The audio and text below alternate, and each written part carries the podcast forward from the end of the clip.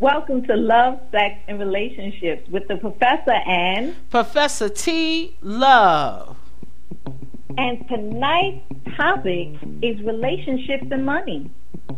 And I think it should be a very interesting topic because as we know, many relationships end because of money issues or it's a major contributing factor.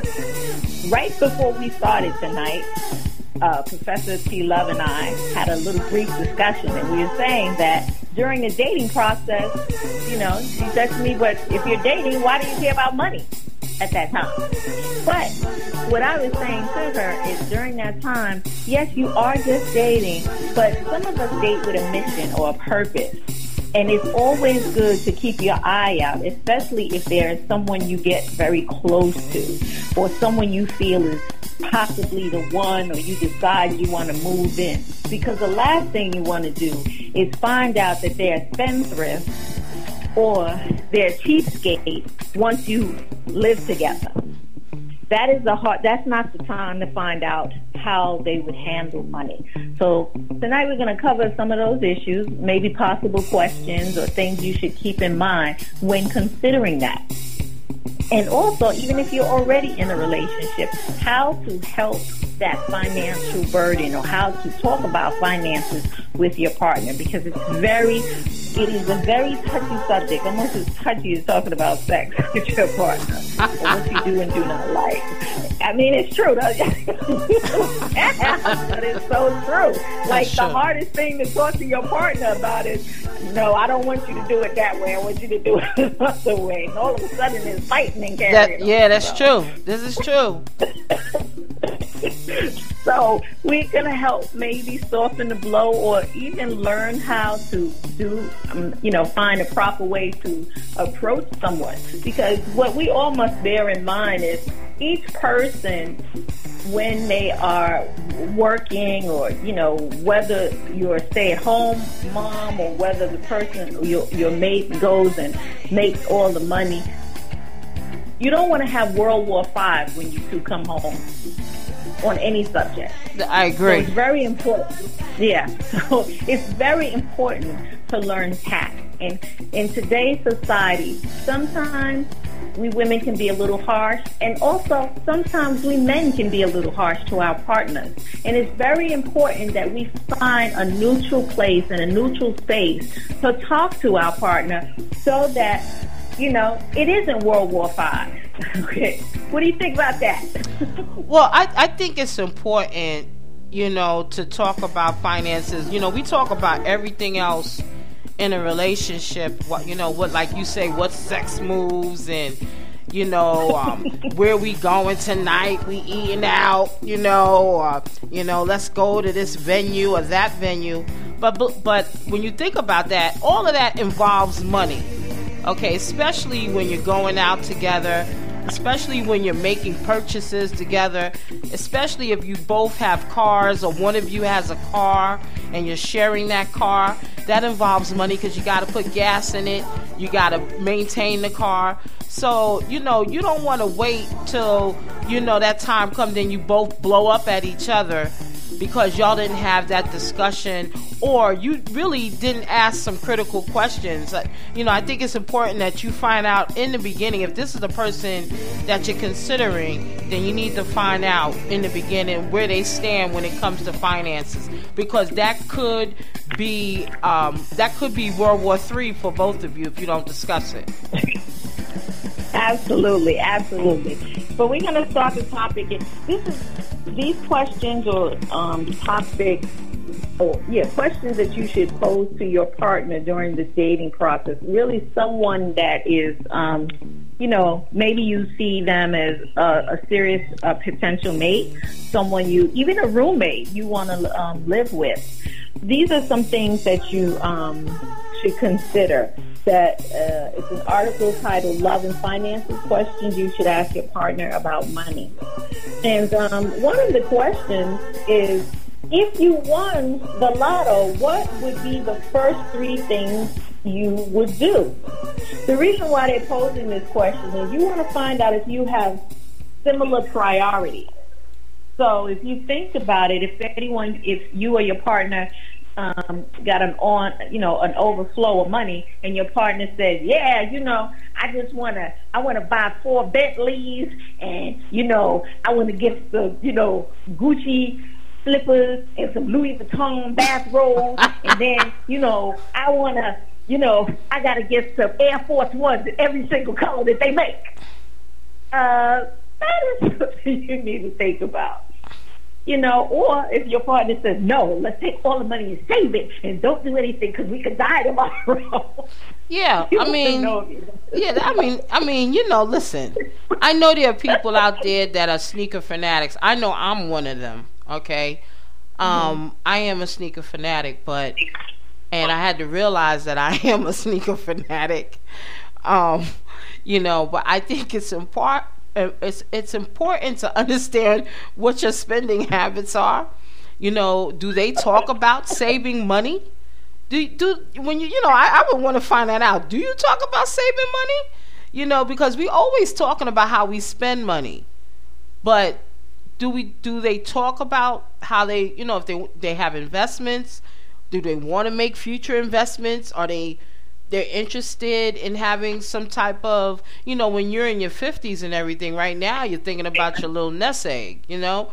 So they, do they talk about you know a nest egg that they you know or do they talk about those things? So I, you know again like you, like you said if you won the lotto what would be the first things would you what you would do? That's a good question. You right. know that's a that, that's a very good question right but you also got to remember a lot of times um most most people don't even talk about how you spend money. A lot of times when people get together, it's more of everybody's very visual.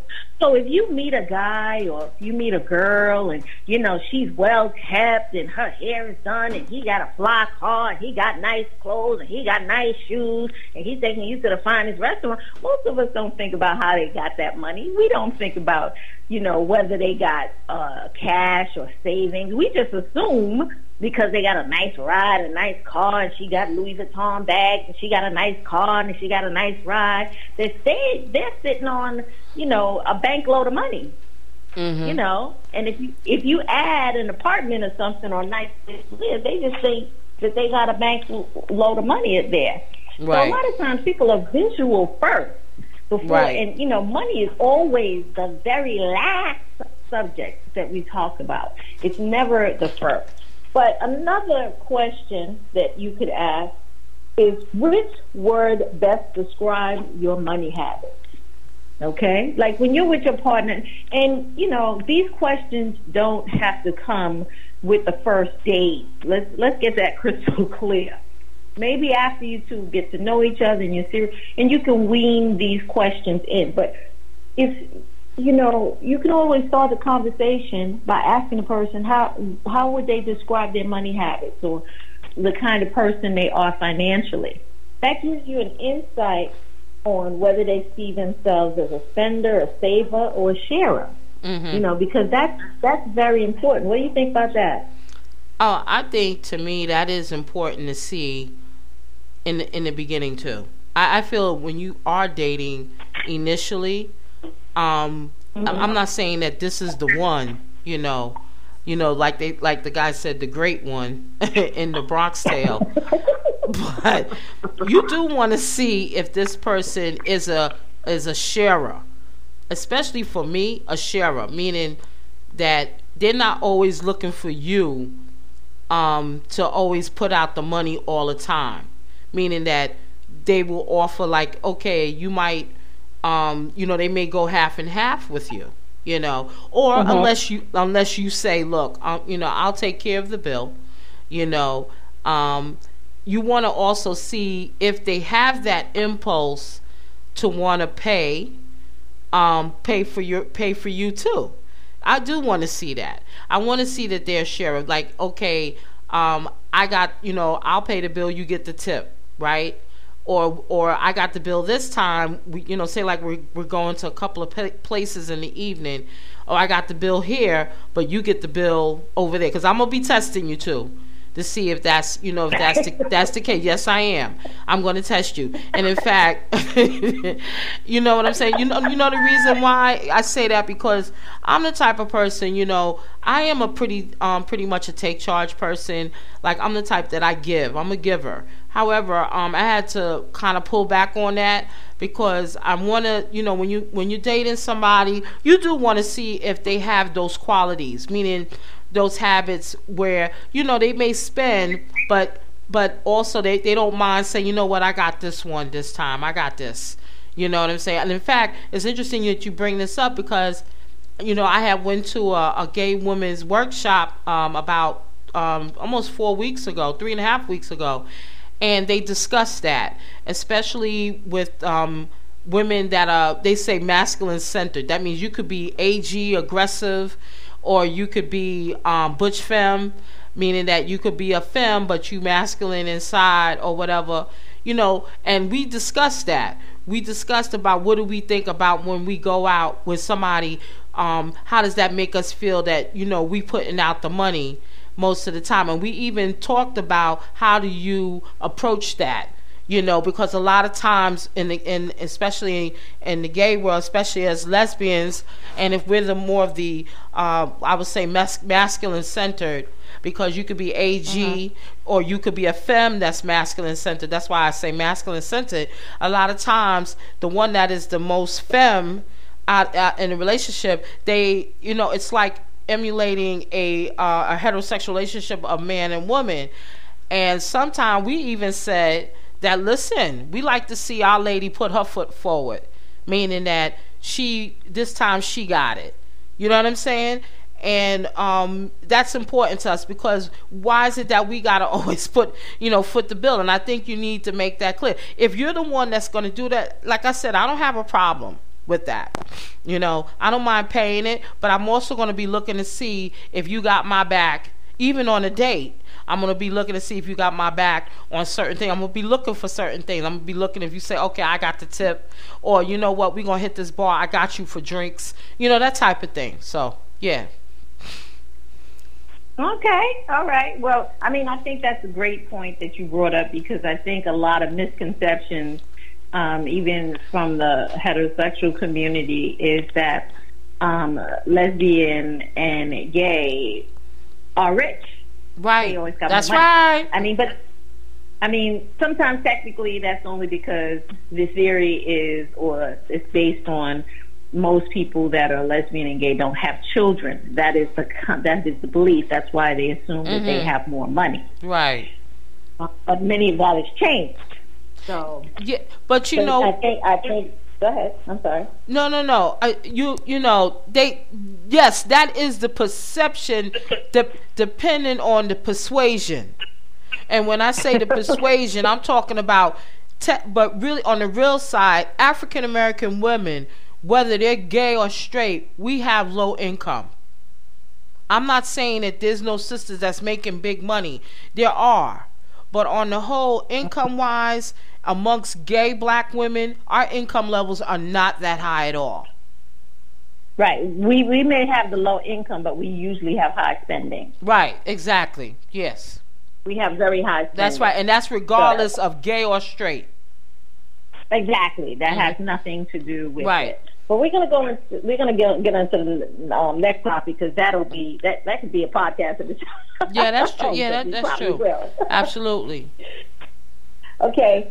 Um, another question that you should consider asking or finding out about your partner is do you prefer to use cash or credit cards and why? This helps you determine or find out if you have similar um, money behavior. Mm-hmm. You know, um, certain things that each one of you do that is very similar in, in how you treat or value money. Um, but, you know, I, I don't. I'm not sure if that may plays a major role because sometimes some I know some people don't like to use cash. They like to use the debit card. I know myself. Sometimes I like to use my debit card yeah. because I can track it, especially at the end of the year, like when it's time to do my taxes. Yes, I can, I can absolutely. see where I spent it. It's easy to mm. sort it and so forth and so on. And it can keep track of business as well as personal expenses. Right. So I'm not sure how that really sort of balances out if you're that kind of person in this day and age. Okay. Um, the next one is, and I thought this was a pretty good one. How did your parents behave around money? I don't know if you would word it quite like that, but how did?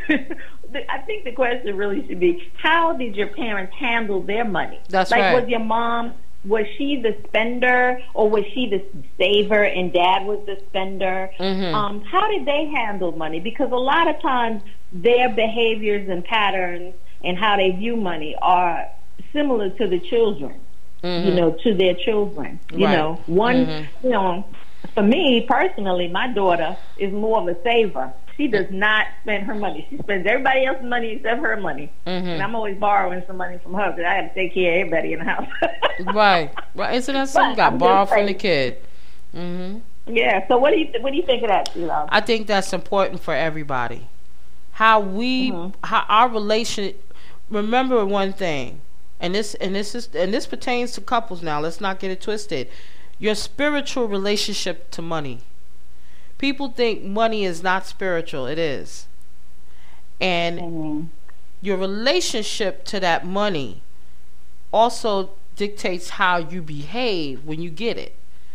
You know, so it is Mhm. important. Yes, your how did your parents behave when they have money? My mother, she's the saver, and even and one thing about her, she could save from dirt. Okay, but what's funny about that? My father is the spender. He is also he's also a saver. He became a saver later on, and I think I emulate more of his behavior because I started out as a spender and now I'm Mhm. moving towards being a saver now. And I don't know if that has to do with my age, but or maybe I just reordered my priorities and I realized that I don't want to be in debt forever. I don't. There's there I don't I don't believe there's a thing called good debt either. Either in debt or you're not, Mhm. okay? But there's manageable debt and I've been able to manage my debt. In fact, I've what I'm very proud of is that I've been able to pay off two loans. Okay, but Mhm. but initially I was a spender, and I had to rein that in. And then all of a sudden now I'm, I'm getting more like my mother, because my mother would take a dollar or five dollars and put it away and next thing you know 20 years later she got all the you know she got this money. You understand? And i believe and i had to learn how to understand that on a different level because you know how people do. People say oh when i get a hundred dollars i'm gonna put it away. Why wait till a hundred dollars? Put a dollar now i'm thinking more like why should i wait till a hundred dollars? Take a quarter. What do i do when i get loose change? I put it in my piggy bank and guess what? It comes up to $200 and that's like every every two and a half months three months. You know what i'm saying? So i had to reverse my thinking. So again your spending habit your habit your money habits do derive either from your family members or whoever you were closest to. You pick up their their their um spending habits or their saving habits. Right. I think when you mentioned the fact that you were a spender when you were younger, and then as you got older, you um, became a saver. I think it's very important to point out that a lot of times as we get older, we don't need as many materialistic Mhm. things. that's right Like we, you know, we, you know, I, I, I'm a, I'm a shoeaholic. You know, I think I'm a crackhead when it comes to shoes. Mm. but even I am, I'm, I'm a total crackhead. I just love shoes. I mean, I only got two feet, but I, I gotta have heels and shoes and stuff. That's, that's my fetish. That's my thing. right But um, sometimes as you get, sometimes as you get older, you realize, okay, you know, you're not gonna. I'm not gonna wear the six inch pumps anymore, even though I want to. You know, maybe you, your body parts don't go along with it. Your knees are killing you. the shoes like are that. walking before your body walks exactly. Okay. and you know, maybe you don't need all those Air Force Ones in every single Uh, color. I mean, you know, as opposed to having 52 pairs of them, you only Right. want to have 25. That's you know I right, mean? exactly. So your Mhm. your your need for these materialistic things are not as great, and also you you also learn the value of these items. You no longer spend your money on cheap things because a lot of times we buy, you know, when we're younger, we buy something quick and fast and we don't really look at quality. But as you get older, you start valuing quality and then, you know, you can keep the item a lot longer. And, right. you know, fashion repeats itself like every five to ten years. That's like, right. You know. That's right. That's right. It, it okay, does repeat so itself. That, that's like, that's a major thing. I just wanted to add that. Okay. Um, the next, okay. the next question is, do we have equal say on how we use our money, no matter who earns more? Now, woo, this one here, I think is a firestorm, honey. This is a fire, firestorm going on right here. Um, the article mentions that you should check you're on the same page on around who controls the money and household expenses.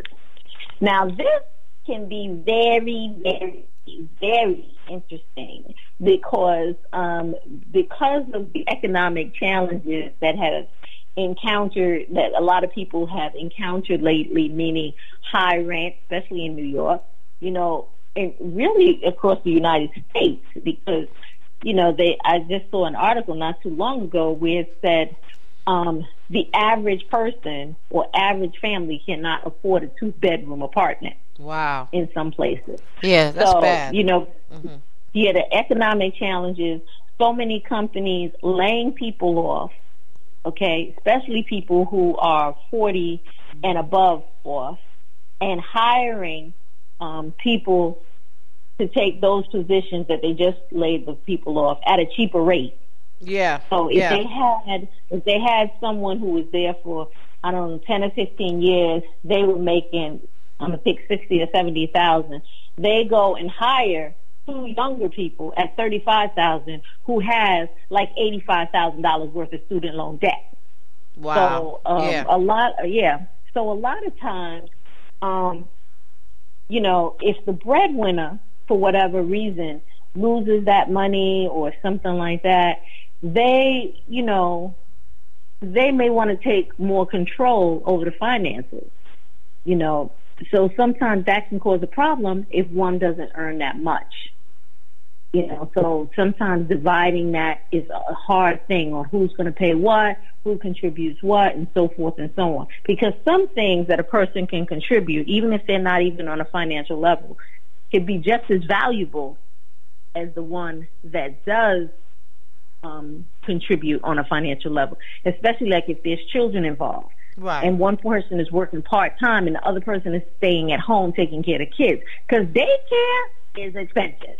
Yeah. Okay. Back well, day, well, you could probably go ahead. No, go ahead. Uh, uh, you know, I I agree with that because I don't think anyone has ever put a value on a woman that stays at home. And or takes, a dad. Or, or, a dad. dad, right. Or a dad or a partner that stays at home and takes care of the kids and keeps the house straight. There is a monetary right. value on that. And it is just as if it if it not as not only is it just as important, it is I think is about almost equal because you know a lot of people don't look at that. They always looking at who's who's working, who's physically going out to work, who's who's coming home with a paycheck but they don't look at the person that takes care that runs that house really you might run the household financially meaning that not run it but you might bring in the most income but you may not still be running that household. And the one that usually runs the household is the one that may be home because they're the ones that know what the house needs they might be the one that's decorating the house. They're the ones that's, you know, making that house look fabulous when you come home. They're the ones that's cooking. They're the ones that's going there and, and um and washing and cleaning. They're the ones that's going food shopping. They're the ones that's, you know, making sure that you got what you need when you come in that house. Nobody has actually put a monetary value on that. Exactly, and that's that's very important because, um, like I said, in, in the event that a couple has children, mm-hmm. um, that is um, daycare is very expensive. Um, like I was going to say, at one point, you know, you you used to be able to get someone to watch your kids for fifty to a hundred dollars a week. Mm-hmm. Now that's the lunch money for your kids, right? Um, that are daycare. You know, some people are paying four or five hundred dollars a week for daycare. Yeah, that's okay? that's not that's expensive. So, yeah. Exactly. Mm-hmm. You know, over one month, if you're paying four hundred dollars, you're paying anywhere from sixteen hundred to two thousand dollars a month for mm-hmm. someone to watch your kids. Right. You know? So that go ahead. No, you no, you're absolutely right. And also, you know, you got to take into effect that there are some people stay at home partners that they do a little bit of part time work. They may, you know, nowadays you can work from home now. You can work remotely. And or they could you know whatever their um specialty is or whatever they could be picking up odd jobs or whatever to bring in cash into the house. And sometimes it's that odd job or that part-time job that might be helping the household get to where it needs to get to. Right. But i just, i mean that's absolutely true but like I was saying, it, a lot of it is someone may not put the value if there's children involved. In, right. You know, even they may not even put the value if the person is working part time and taking care of the children. Right. So that's mm. one thing. It's very important to discuss this kind of matter and how, how and why, and the balance you know, because one person could be going to school, the other person said they're going to support them. You know, it could be a thousand different reasons, but you got to make sure that there's an understanding between the two parties. That's mm-hmm. number one. Mm-hmm. And mutual respect. Even if the person doesn't make as much, you know, their contribution to the relationship could be just as valuable, That's if not right. more so. That isn't, which isn't um, tracked by financial means. Mm-hmm. So that's something to really um, to to really um, take take the time and think about, mm-hmm. you know, because sometimes there are a lot of people who do not make the same as their partner, and you should never put them down because they don't. That's right. Um, the next the next question is how do you prioritize your spending? You know, that's ooh, that's also very another tricky tricky one because some people will prioritize it based on um, uh, their own personal needs family needs, household mm-hmm. needs. Right. So, for example, you know, um, if you own a house together or you're living in a house together or renting a house together and you're responsible for repairs, one person may see it as, you know, the smart thing to do to take care of repair, repair right away. Or if you have a car together, they may say, hey, look, we need to take care of this right away so that the problem won't grow. And the other partner may say, I don't think it's that important right now. Mm-hmm. Let's, you know, I think it's important if I got a pair of shoes or a new bag or something like that. You know, you know, or the person may see their health if they have health issues. Mm-hmm. So it's important to to discuss that. You know, travel, going on vacation, doing things together is that a priority mm-hmm. for your relationship? Right. Um, is it necessary? Mm-hmm you know, because one person could say, you know, in the middle of, you know, in the relationship, well, I don't think we need to go on this many trips because you may find out they hate traveling. They right. may not like it. Right. okay. And, and, and, that, and that's why I said, go ahead. No, no, go ahead. Finish. And that's why I was going to say, that's why it's important to discuss it because, you know, you can find these things out. Like, mm-hmm. You know, the person may only travel because you're traveling. That's but true. then that you, you come to find out they hate traveling. They think it's unnecessary. They think it's it's a waste of money. What were you right. going to say? Well, you know that. so, you know, like you said, that you need to find that out because you know you may have to come to an agreement that if you're not the type that likes to travel, um, then you may have to, you know, be able to allow your partner to travel by themselves. Mm-hmm. because you you know let's face it you know you don't want to squash what they like to do. You you you still want them to be able to enjoy themselves and that that just might be something that they want to do. You don't necessarily have to do it. And and you know i'm a firm believer that you know you have people that you know they don't like the same things you know. You know relationships are not about you always liking the same things all the time you know. And like mm-hmm. you said you know um for maybe for them travel is important because that's how they're able to explore the world or meet different people or do different things. That that's their thing, and that's maybe an expense that it may not come out of your pocket. It'll just come out of their pocket, and that's something that they would have to plan for. Absolutely, absolutely. That's why I said it's important to mm-hmm. um, find that out if something like traveling is important. Mm-hmm. But it's also um, to find out, you know, when you're establishing a relationship or if you're already in a relationship, it's important that a couple have quality time together. Yeah. And quality time means also means doing something together. Mm-hmm. Together. And, you know, maybe you can take turns on the traveling, the cooking, or, you know, the eating out and things like that. Right. But it's always good that you have an activity that both of you share in. Mm-hmm. You know, um, uh, on another note, usually when you get engaged and you decide to marry someone, and you know, a lot of people say, "Oh, I I, I don't want to do the whole wedding thing. You know, we just want to run away and elope." There's a reason why that whole process of engagement occurs and wedding planning, really the wedding planning. Because during the wedding planning, that's when you really find out about someone's financial um, background or you find out about how they spend money. You learn a lot about each other. And people take that for granted, and so many people skip that process. And listen, I'm not saying that everyone should spend $20,000, $80,000 on a wedding, especially if they cannot afford it. But even if you decide to do something simple at home, it is important to, to do that together because right. that's a test of your relationship and your ability to communicate, compromise, talk things out, and come to a understanding and mutual respect. Okay, so I just wanted to um, bring that point up before going on to um, the the next one.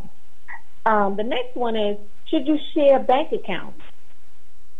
Okay, now, this one is also a very tricky one because um, it's hard to, to say, but it, it, in a way it's not. Because if a person is a spendthrift and a, another person is a cheapskate, then it would it would be a good idea to share a bank account only for the expenses, meaning that each person can, you know, you two make an agreement to um, put X amount of dollars into a bank account to address the needs of the household. Repairs, buying furniture, whatever, whatever. And it's understood that that money is not touched for whatever reason. Mm. It's not touched.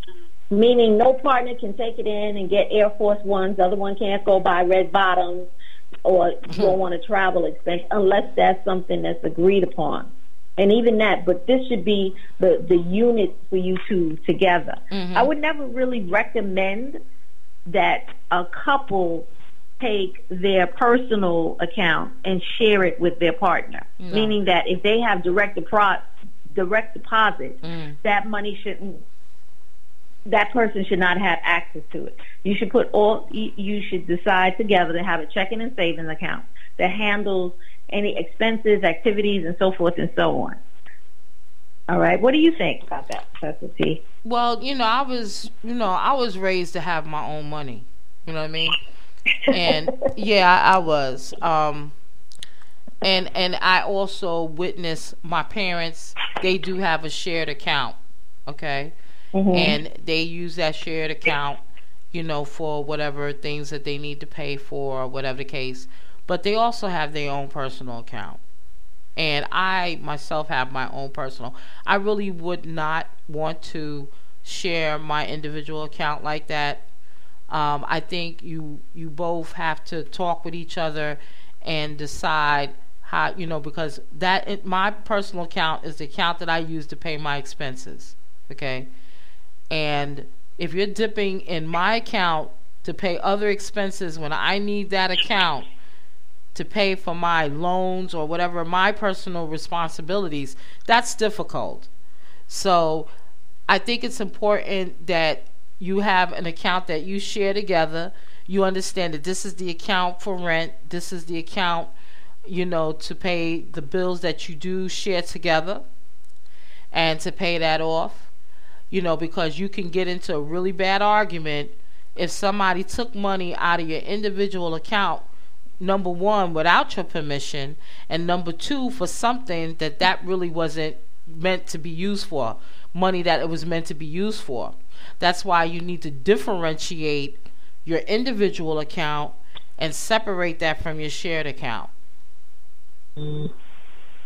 Exactly. I, I agree. I agree with you um, 100% on that um, you know, it, but like I said, either way, no matter how you decide to use it, I mean, I think mm-hmm. the chief chief um, advice is to have a joint account right. that you guys can put the money in to mm-hmm. handle household expenses. Right. Exactly. Um, pleasure, whatever it is that you you know want to do, or even if you want to do regular budgeting, food, um, going out, whatever. If mm-hmm. you want to do it that way, right then you know that should really be discussed. But the bottom line is to make sure that you have a great discussion about it. Right. Okay. Mm-hmm. Um, the next question is, what are your retirement goals?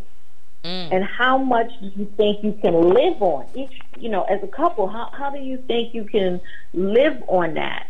Um, do you think you'll be okay with it? What do you think is, you know, you'll be able to do in that area? Mm-hmm you know, that I mean, talking about the retirement goals, um, mm-hmm. I think you should know that, especially when you get middle age. Okay, you have to really, you do have to, you have to, you have to talk about that. You may not talk about it at thirty, but you, but you need to be talking about it at forty, and even more so at forty-five to fifty.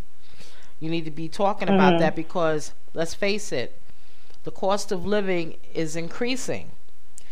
And mm-hmm. the same the the way that we think about money at 20 years old is not the same way we think about money at 50. Because remember, as you get older, technically um, your income gets less. Okay? And espe- right. especially for women. Okay? So you do need to start thinking about as a couple, you know, looking at how much you know start getting your social security statements and i'm not and and everybody thinks if you talk social security you're old no you should be looking at whether your all your quarters are paid and whether you're 65 or not whether you're 40 45 or 65 doesn't matter you need to check to see how much have you paid your quarters into social social security number 2 how much would you get at your retirement age what would be the amount you would get and, and, and you know, we're just talking about Social Security. We're not talking about if you have um, a 401k or, you know, you have mutual funds or you have stocks or you have property. You, you know, some people don't have all of that. So you need to, you do really need to know how much you need to live on. And technically, as you get older, your rent is not supposed to be all that high anymore, unless you move into, um, you know, Long Island. You have to be 55, I believe um, to to get into senior housing. They consider 55 senior. So you need mm. to you need to know. Okay, well, what are your options? Are you living in a house? Is the house paid for? Okay, can you borrow equity in the house? Can you live off the equity in the house? Okay, you you have to you know know how much you need to live on because technically when you get older your expenses should be less and that not necessarily true so that may mean well, right Go ahead it's not necessarily true in this day and age. Things have changed. That's why I said um, a big factor is, you know, this shift in the economy to change, mm-hmm. and you know, people can't rely on the things that they used to right. during like like how our parents did mm-hmm. back in the day. You could rely, you know, if you was a city employee or government employee, mm-hmm. you had a job for X amount of thousands of years. Mm-hmm. You knew you were going to make such, such money. You were going to live on X and Y payment, mm-hmm. and you could afford the house you know, everybody's doing layoffs. Even mm-hmm. the government is laying off certain, you know, right. even in the post office, they're trying to get rid of, you know, post office and other agencies mm-hmm. are getting rid of the people that've been there a very long time and trying to get younger or not even younger, just cheaper rates. right. You know, because no one wants to really, um, you know, um, pay all of that out. So, like you said, the idea is you are supposed to live, um, you know, as you get older, you shouldn't have that many expenses. But unfortunately, like I said, in this um, high rent that is, you know, mm-hmm. that has plagued New York City and many states, um, many states across the country, you know, you can't say that anymore. It's you right. can't get an apartment or you can't get a place for mm-hmm. four hundred dollars a month, five hundred dollars a month. Mm-hmm. You know, and, and be okay and not worry about it because something goes up on it, whether it's the taxes, mm-hmm. you know, or the rent itself, or just the cost of living. Sometimes it's the cost of living. Not too long ago, we had a rash of supermarkets that went out of business. Now, who? Yeah, yeah, that's right. Out of business. Mm-hmm. You know, Waldbaum's and right. Right. And now you have Trader Joe's and you have Whole Foods. And there's absolutely nothing wrong with Trader Joe's and Whole Foods. And I quiet, think great places. And quiet, but, right. Go ahead. And quiet um, as it's but, kept, Waldbaum's is going to go out of business too. Yeah, but see, that's what I mean. Like these are these were staple stores. Mm-hmm. If you think about it, they were even Toys R Us. Right. Like, you know, these were staple stores and the concept or the idea of them going out of business, you know, is incredible. And like I was saying, there was nothing wrong with Trader Joe's. There's nothing wrong with Whole Foods. But unfortunately, if you got six or seven kids, you cannot feed them off of Trader Joe's and Whole Foods. Right. I'm sorry. Like, you just cannot do it. The packaging is just too small. They don't do anything in bulk. Mm-hmm. They just That's right. don't do it. You you have to now, you know, go to different places, and that's what I mean. Like, you know, whoever thought? I never thought Pathmark would go out of business. It, right. It, you know that that was shocking to me. Mm-hmm. Even Waldbaum's. I mean, like, what? How does a supermarket go out of business when people got to eat? right. Absolutely. So so that's what I'm saying. You know, with this day and age, you you you can't we can't even say that anymore. No. You know, you really have to be financially prepared, or mm-hmm. you know, um, figure or, or use coupons. Or, or use coupons yeah. because let's be real. Before we we would be looking down at people that use coupons, but now let me tell you, I use coupons, and any deal that I can get, I'm going to get. Hey, you you have to, you know, you have to start looking at those things too because things are expensive. So if you get coupons, use them coupons. Don't, and there's nothing to be ashamed of. Cause listen, I've seen people go in the store with coupons and only pay like fifty dollars for a bunch for groceries that was three hundred dollars. Okay, because they had coupons. All right. Well, I you know, listen, I've been coupon queen for a very long time. I've mm. been doing that for a very. I I look for a coupon. I do not pay full price for anything. I That's have right. no shame in my game. That's I don't right. Care what anybody says. That's I've right. been doing that for years. That's right. I may love my shoes, but let me tell you something. I get those suckers on sale. That's Everything, right. I try to get them. I got to get a little something, something off the price. That's I right. Pay I, full price. Nothing. Absolutely. Okay. and that's what you want. You get them you get them on sale. So yeah, you know, you you definitely, you know, um, you know, you need, and also, how long do you need to work? You know, because that's another thing. Some people are, are in their seventies and they still working. Eighties. Eighties, yes. Late eighties. Yeah, they're still working. So how long do you well, need to work? Remember, that's because of the economy. Right. These people, I mean, outside of you know, mm-hmm. you know, maybe they're just bored or they're alone. Mm-hmm. A lot of them have to work. That's right. It's, it's not even a need because you know if you don't own your home, and even if you own your home, you still may need to work. All the more reason because you got to pay taxes and so forth and That's so on. right. Yeah. But like I said, it's the constant, it's the change in tide times and you know the economy and it's not in um, middle to lower income favor at all. Mm-hmm. Anyone who is upper, I don't even know if there is a middle class anymore. But all all the people that are wealthy are making even they're even making more ridiculous amounts of money. So nowadays, you know, that's why a lot of younger people are questioning. Some of them are even questioning the value of having a degree You know, um, is it is it something you should get? Is it something that you shouldn't get? Mm-hmm. You know, sometimes that can be a teeter totter for some people. Right. You know, and even getting getting a degree is hard. But we're going to go on to the next one, which is next question is: If you were wealthier, do you think you would be happier? Mm. And why or why not?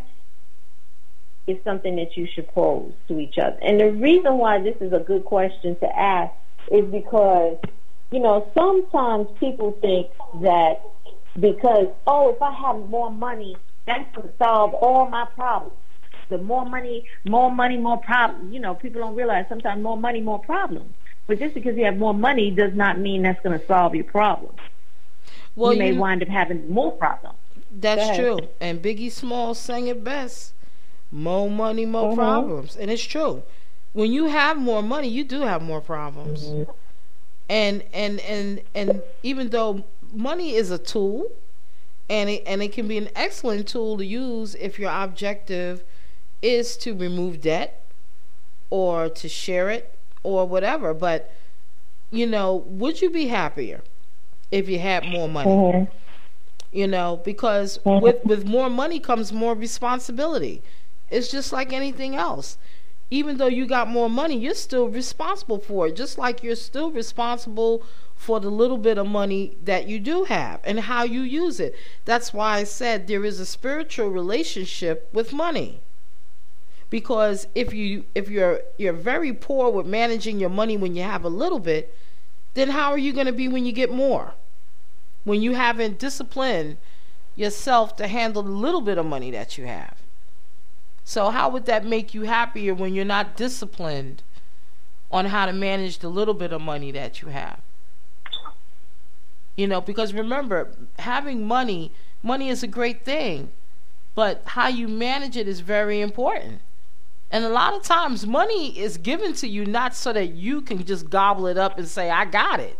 Sometimes people are blessed to get money because they have the ability to give it to someone else and share it with someone mm-hmm. else. So again, it's back to that question. Happiness is related to also your relationship with money. Do you have a good relationship with money? Yeah, well, that that's a that's a good point to bring up, and I usually have a philosophy: the long, the the high, harder you hold on to something, sometimes the harder is it is for you to keep it. That's right. I'm not saying that you should be free willy nilly with all your money. I'm not saying that. Mm-hmm. But sometimes when you're overly cheap or overly something, that's to an extreme.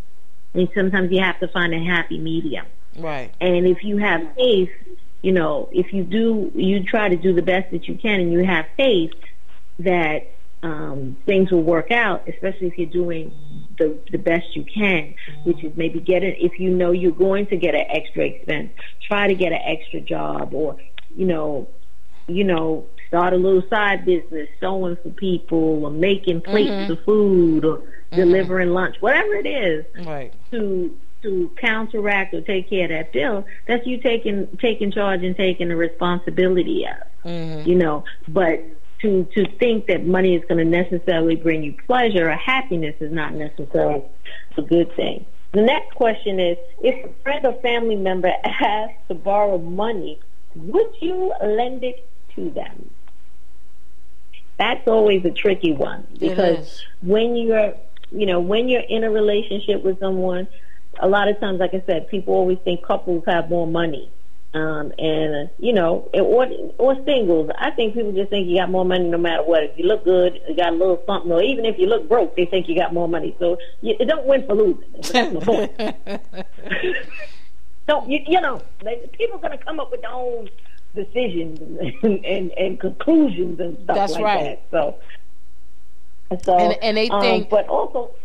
Mm-hmm, and, and they and they think also, like you said, just because you're gay, you know that you might be uh, you know you might have some money or because you live by yourself you may have a lot of money you know what i'm saying? Or they see how you take care of yourself and how you look. That you know people are very visual so they judge you based on how you look. Or they judge you based on the things that you may be doing that you that you enjoy that that equates to you having a lot of money to give them exactly um, you know but even when it comes to lending people money or me lending people money a lot of times i usually have a, a philosophy either if you're going to lend it to them sometimes expect not to get it back. And if you don't expect it to get it back, then make sure it's not an amount that is going to harm you. Right. Meaning that don't give them your last thousand dollars. That's right. Them to return.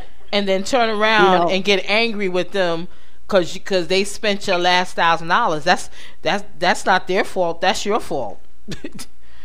you know. Exactly. So that's why I said, you know, if you want to lend someone money, that's a very hard thing. But friendships and everything have broken up about that, you know. So that's why it's important to, you know, if if you're going to lend the money, make sure it's an amount that you can afford to miss or not get back. And if, um, and it also should be something that should not break you and like I said, don't give them your last fifty dollars or your mm-hmm. last thousand dollars and then expect it back. Right. And discuss that with your partner. You know what I'm saying? If this is money that's coming from the both of you, meaning out of your account or whatever your little kitty fund is, you need to discuss whether that's something that you that that your partner wants to do as well. Because your partner may just say no because they may be thinking right. in their mind, we lent them money before and and they didn't pay us back.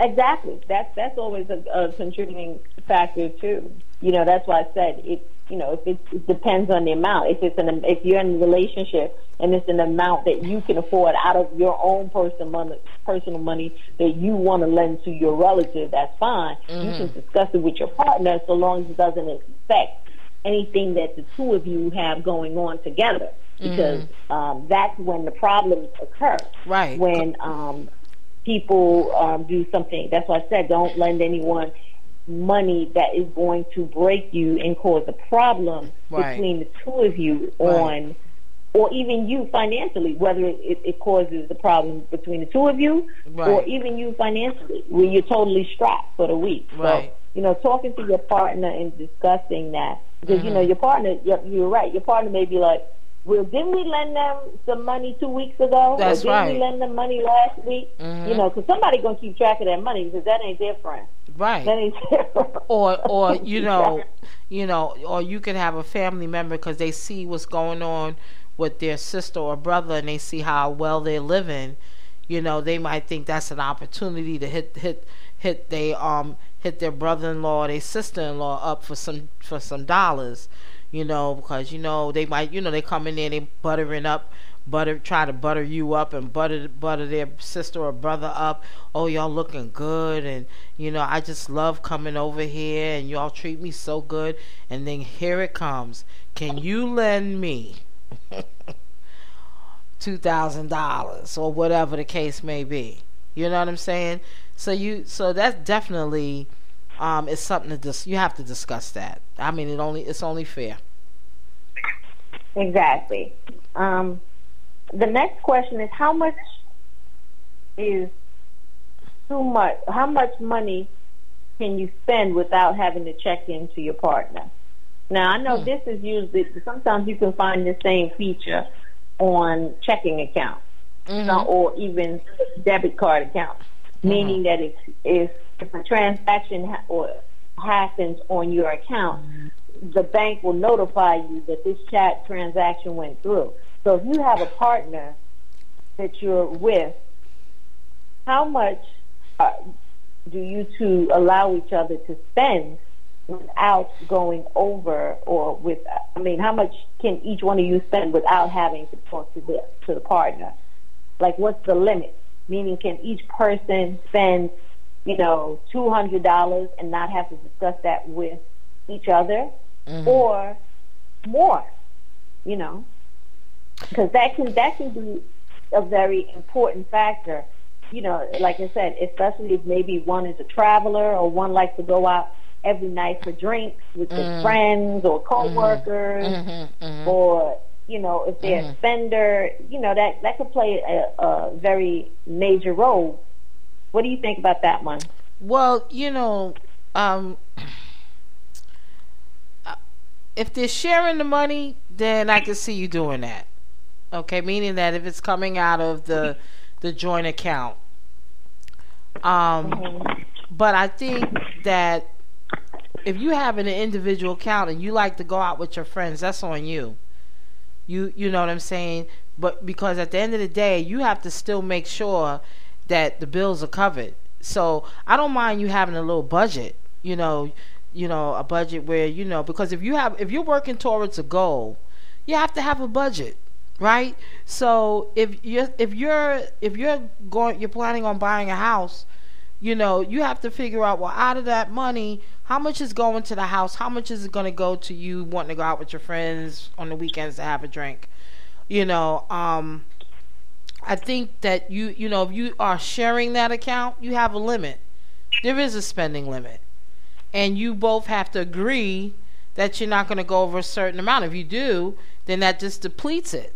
But a lot of time, what ends up happening, that money ends up coming out of your own individual account, um, and not necessarily um, the joint account. Not unless you have an agreement that a portion of that joint account is going to go towards going out and, and spending money. But I, I think to me, if you're having a joint account, that joint account should be people feel it should be for whatever you want it to be.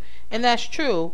But i think to me the purpose of having a joint account is so that y'all can put that money together towards an important goal. I don't think the goal is to have money to go out every weekend you know to spend on your friends.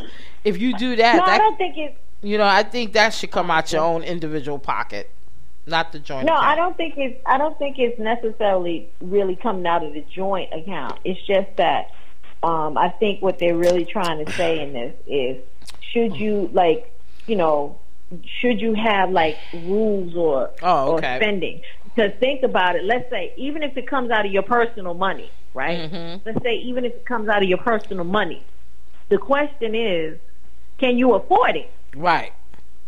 You understand? Because some people will say, "Oh, well, it didn't come out of the joint account," but then you can't put your normal contribution into That's the true. joint account because That's you you've been That's spending true. three or four hundred dollars every single week drink, drinking with that's your friends. True. Like that's I mean, true. you know what I'm saying? Like that, that's yeah, yeah, yeah, that's true. that's true.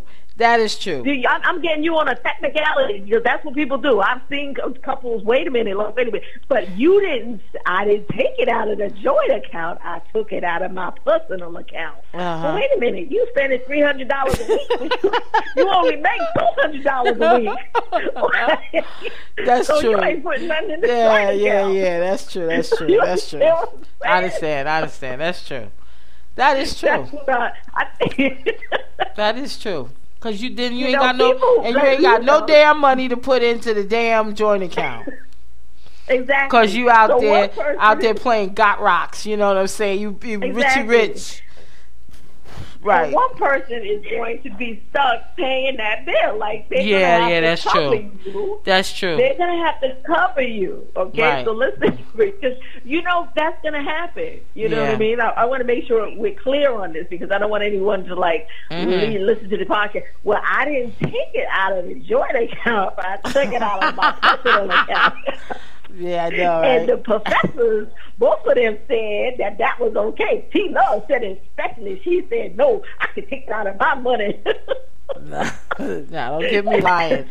Listen, I don't recommend saying, that like- because you're right. You know, the professor is right because, um, you know, that money that's coming out, the individual account is going into the joint. And if you spending all the money in the individual, what's going into the joint account? Nothing. Maybe, Okay. maybe close to nothing. You know what I'm saying? So, so you're right. Let's be, let's be clear, and let's be correct. Let's be crystal clear. Yeah, ain't trying to get Uh, y'all in yeah, trouble out there. know. Yeah, I don't want nobody to get in People, trouble. Say they got you. bad advice. You know. Exactly. People get you on ten, very. Let me tell you, during relationship, you Mm. know, whether they're good or bad. Right. Especially like if they come down to the wire of being bad, you'd be amazed at how people can get you on a technicality. Right. Okay, especially when they want to do what they want to do in the relationship. Right. Okay, and justify their actions. And if you're not wise enough, you can get caught out there. Yeah. That's You true. can get caught. yeah. That is So- true. That is true. We, yes, we bring clear. that out. All right. Okay. You know, take it out of your personal account if you can afford it. If you can afford it, right? Let, us say that again. Repeat that one more time. Take it out of your If you personal afford- account Mhm. if you can afford If it. you can afford it, it does not affect the Right. contribution that you make to the joint account that handles the relationship. I mean, handles the bill Mhm. for the relationship. Okay, that's right. Y'all Okay. get the, y'all get that in your heads out there, please. Please get that in your head because that is absolutely correct. That is correct.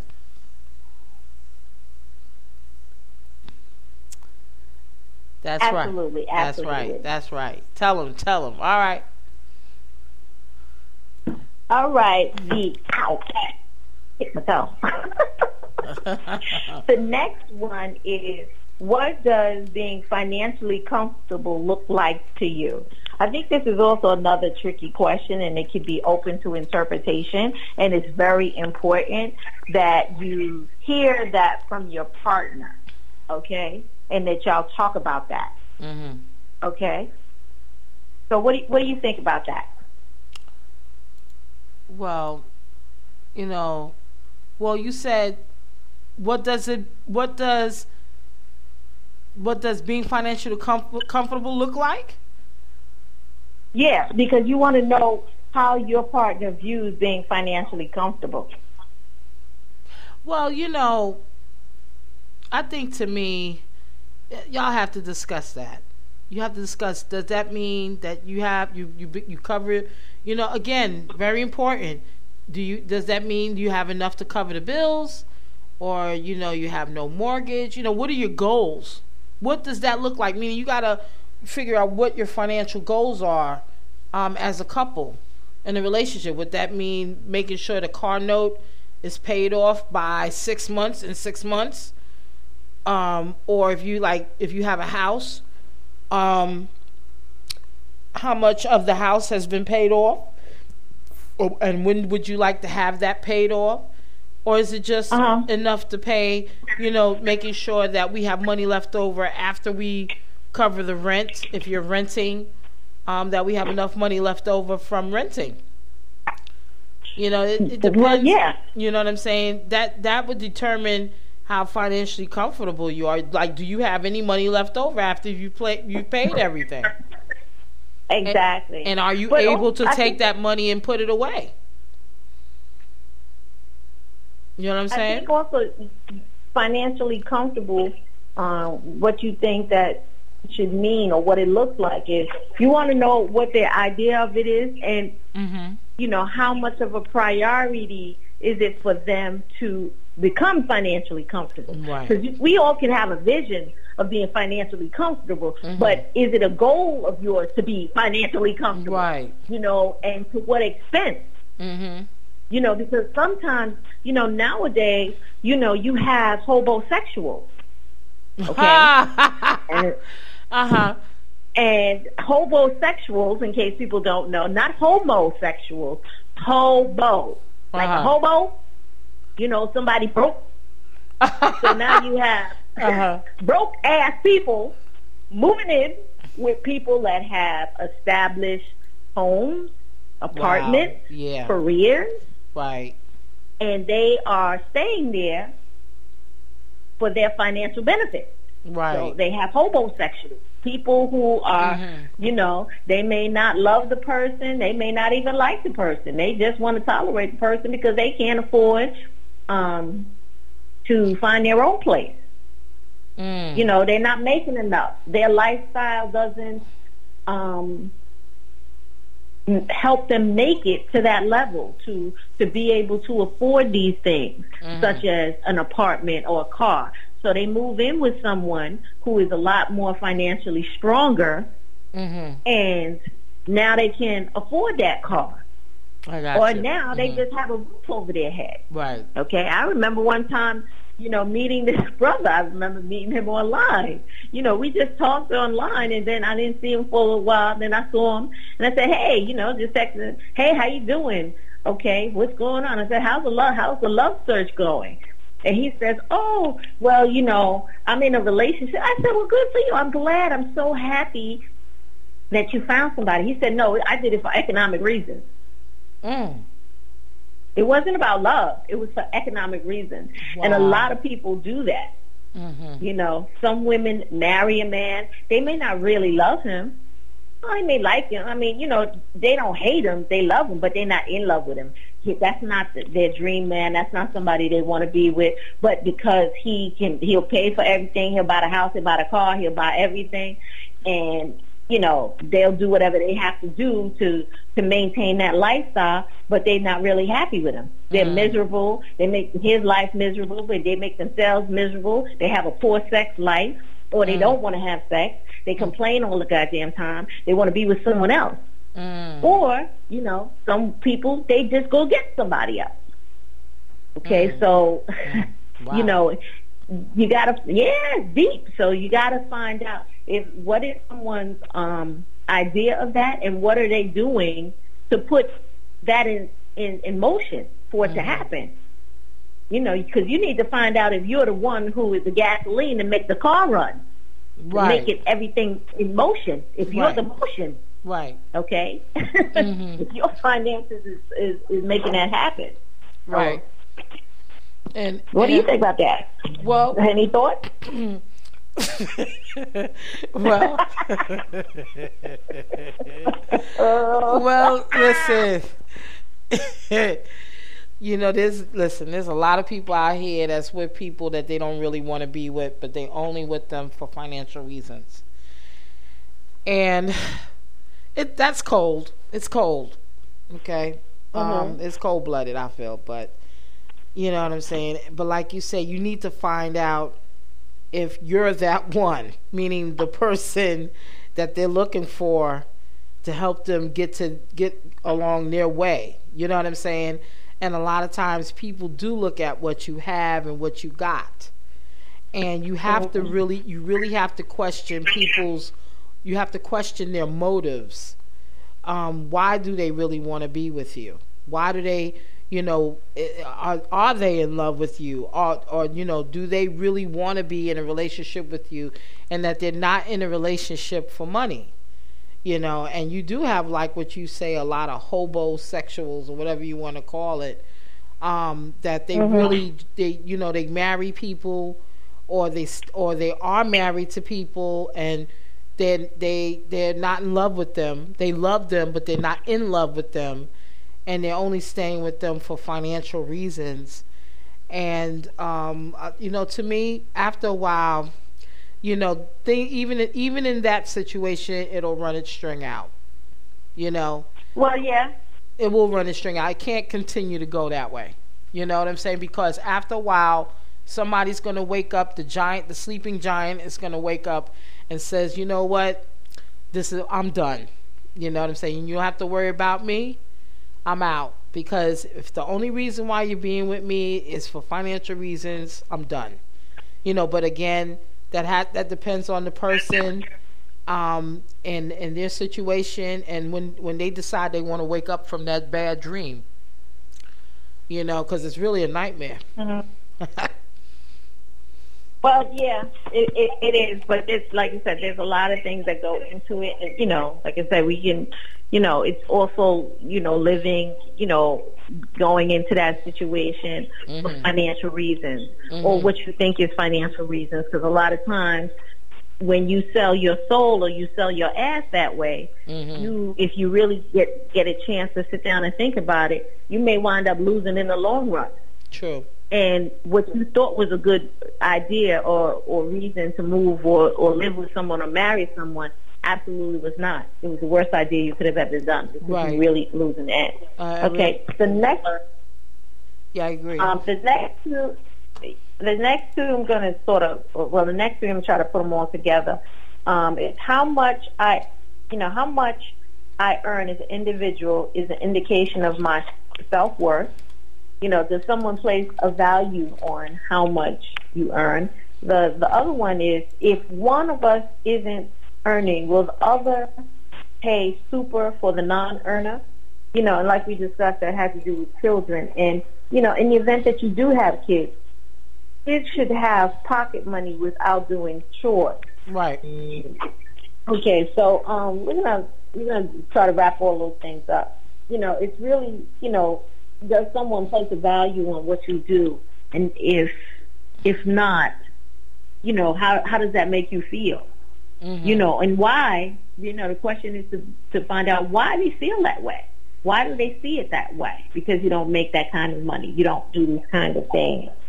Um, and you know, what happens if one loses their job? Will the other cover, or if they have kids, will they? Will the other person be able to handle those bills? That's right.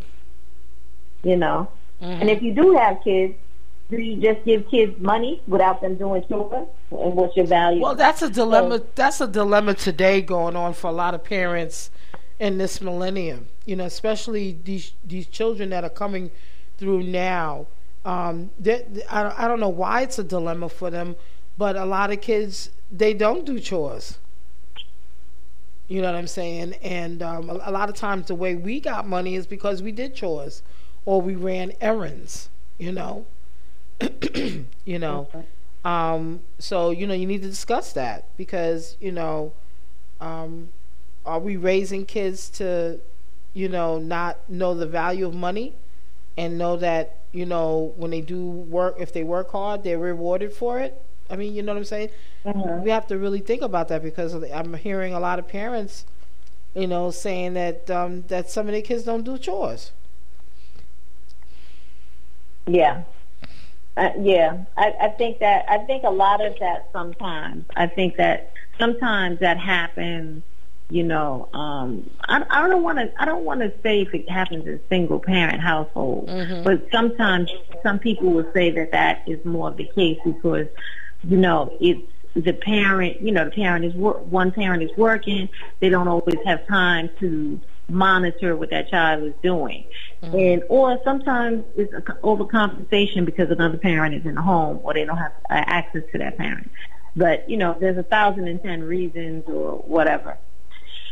But I think we're going to wrap this up for this evening. All right. Um, love, sex, and relationship. Uh, I do want to point out there are a couple of books. I'm just going to talk about. I'm just going to mention their names quickly. Um, Secrets of the Millionaire Mind: Mastering the Inner Wealth, Inner Game of Wealth by T. Harv Eker. Yeah. Um, another great, great book is Understanding Wall Street. This was an old book that I had. It was the second edition by Jeffrey B. Little and Lucien Rhodes.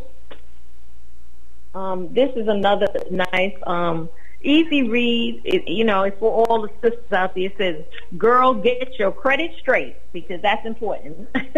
by Glinda, um, Glinda um, Bridgforth. Um, another book is The Black Woman's Guide to Financial Independence, Smart Ways to Take Charge of Your Money, Build Wealth, and Achieve Financial Security by Cheryl D. Barros. Um, another one is God's Plan for Finances by Dwight Nichols. And the last one is Smart Women Finish Rich by David Bach. Um, I, I I have these books. I've read them. I'm I'm always I'm in the process of rereading them to to refresh my memory. So um, I, I just wanted to make sure that everyone knows, or everyone has taken away from this podcast, the importance of really sitting down, talking to your partner, and even before you get into a relationship, maybe you should check out some of those books just to help your own self, to improve your own financial awareness, health, and um, advancing yourself and saving. Because, like Terry, you, um, I mean, Professor T. Love pointed out something really important. How she mentioned how she wasn't a she wasn't a saver in the beginning, but she became a saver. Mm-hmm. And sometimes, you know, it's better if you start early. The earlier, the better. Especially when you don't know what the economy is looking like. And it's also a great thing for women, especially women, uh, or anybody, to understand finances. To you can't, you may not be able to get rid of all the stress, but you can at least reduce it a little bit, so That's it right. doesn't haunt you and um, destroy your inner spirit mm-hmm. um, and your perception on life. You know, because sometimes you can you can you can make a mountain out of a molehill. So even if you only make fifteen thousand dollars a year, you'd be amazed at how much you save. You can save if, like you said, you clip coupons, you're diligent, you buy energy saving light bulbs. Um, That's right. Everything that translates translates into money. Yes. Exactly. You know, you get you go to Groupon. Right. Um, you you know, there's a lot of things that you can do to help yourself become financially strong. And it's never too late to start. And guess what? Even if you fall off, it's okay. It's okay. It's all good. And even if something um, traumatic happens, like you lose your job or you have to not work anymore or work less because you are a caretaker because a lot of women who become caretakers wind their salary drops dramatically Wow. So a lot of times that's a devastating thing to go through. And a lot of people don't take that into consideration Definitely. because this person was living one kind of lifestyle, but now they have to take care of mom, dad, or aunt, uncle, or whomever. Mm-hmm. And, you know, maybe siblings are not helping or contributing on a regular basis. And they just look at the person and say, hey, they got it. But that happens to a lot of women more than we know, you know, and, you know, it's a lot of work. So whatever it is, Remember, you can and you will recover from it. And we will make all this stuff available. I will try to post it on my website and get all this information for everybody to to look at and pay attention to. So I'm going to also say you can contact me, the professor, at the professor at Love, Sex, and Relationships or pearlsofblack.com. I mean, uh, w, you can go to my website, www.pearlsblack.com, or you can contact me at pearlsblack at gmail.com or info at pearlsblack.com. Um, I'm also on Facebook, Twitter, Tumblr, Instagram, and I don't know what else. But I'm also being, um, I'm also going to be receiving, uh, I'm going to be honored this weekend um, by a, a women's empowerment luncheon that is going to be at Judy's Place, 349 Macon Street, from 1 to 5 o'clock. I hope to see anybody who's listening to this podcast. I hope they show up. Um, they would be tell nice. Them, tell them how much the tickets cost, though. Tell them how much okay, the tickets the cost. Tickets are, the tickets are twenty five dollars. You know, you get you get a meal, you get inspiration, you get goodie bags, um, there's going to be a lot of networking, a lot of great people there um, for, you know, to talk about empowerment. We're going to be talking about empowerment on different levels. And yes, the professor myself will be talking about sexual empowerment. so that's great really topic. Great topic. Yes, exactly. Because that's so that's really that's what love, sex, and relationships does. We talk about, about. sexual empowerment, baby. That's right. And, exactly. So, you know, we have a lot of really great things going on. And like I said, I hope to see everyone there. So, Professor T, why don't you tell them about you and what's going on? Well, what's going on with Professor T Love is you can catch me here on my network, Live 365, a bowl of soul, a mixed of soul music. You can catch me here where you can hear some great soul music from 1949 to the present, where you can hear biographical history of the singers, songwriters, producers, and just to get an idea because a lot of people don't understand the music that they listen to but they also need to learn how to connect the dots because what we what we hear in the present is a reflection of the past so make sure you tune into a bowl of soul and mixed to soul music here on live 365 as well as love sex and relationships at 8 o'clock here on a bowl of soul mixed stew of soul music on the uh, Live 365 network. Also, you can catch up with me on Fridays at 6 p.m. Eastern Standard Time, 3 p.m. Pacific on www.prn.fm, where you can hear me again broadcasting and DJing to everyone in the world. I want to give a shout out to the listeners in Germany who are listening here on Live 365. They have been blowing us up. You know, they've been listening to our podcast, listening to the music, is listening to love, sex, and relationships. And I don't know, we went from two listeners in, in Germany to about 300 listeners. So I just want to shout out, shout out the European country of Germany. We love you. And thank you so much. Thank you. You can also catch up with me on Facebook, just like my page, A Bowl of Soul, a mixed stew of soul music. Also, you can follow me on Twitter at A Bowl of Soul.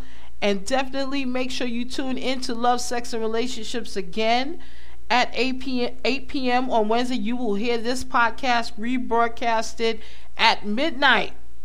Midnight, April 12th. Do you believe it? It's the second week in April. Hopefully, we will get some warm weather here in New York City. Looking forward to that. So, Professor, I'm going to bid you good night. We want to bid all of you good night. And thank you for good listening. Night. Thank you for listening to the show.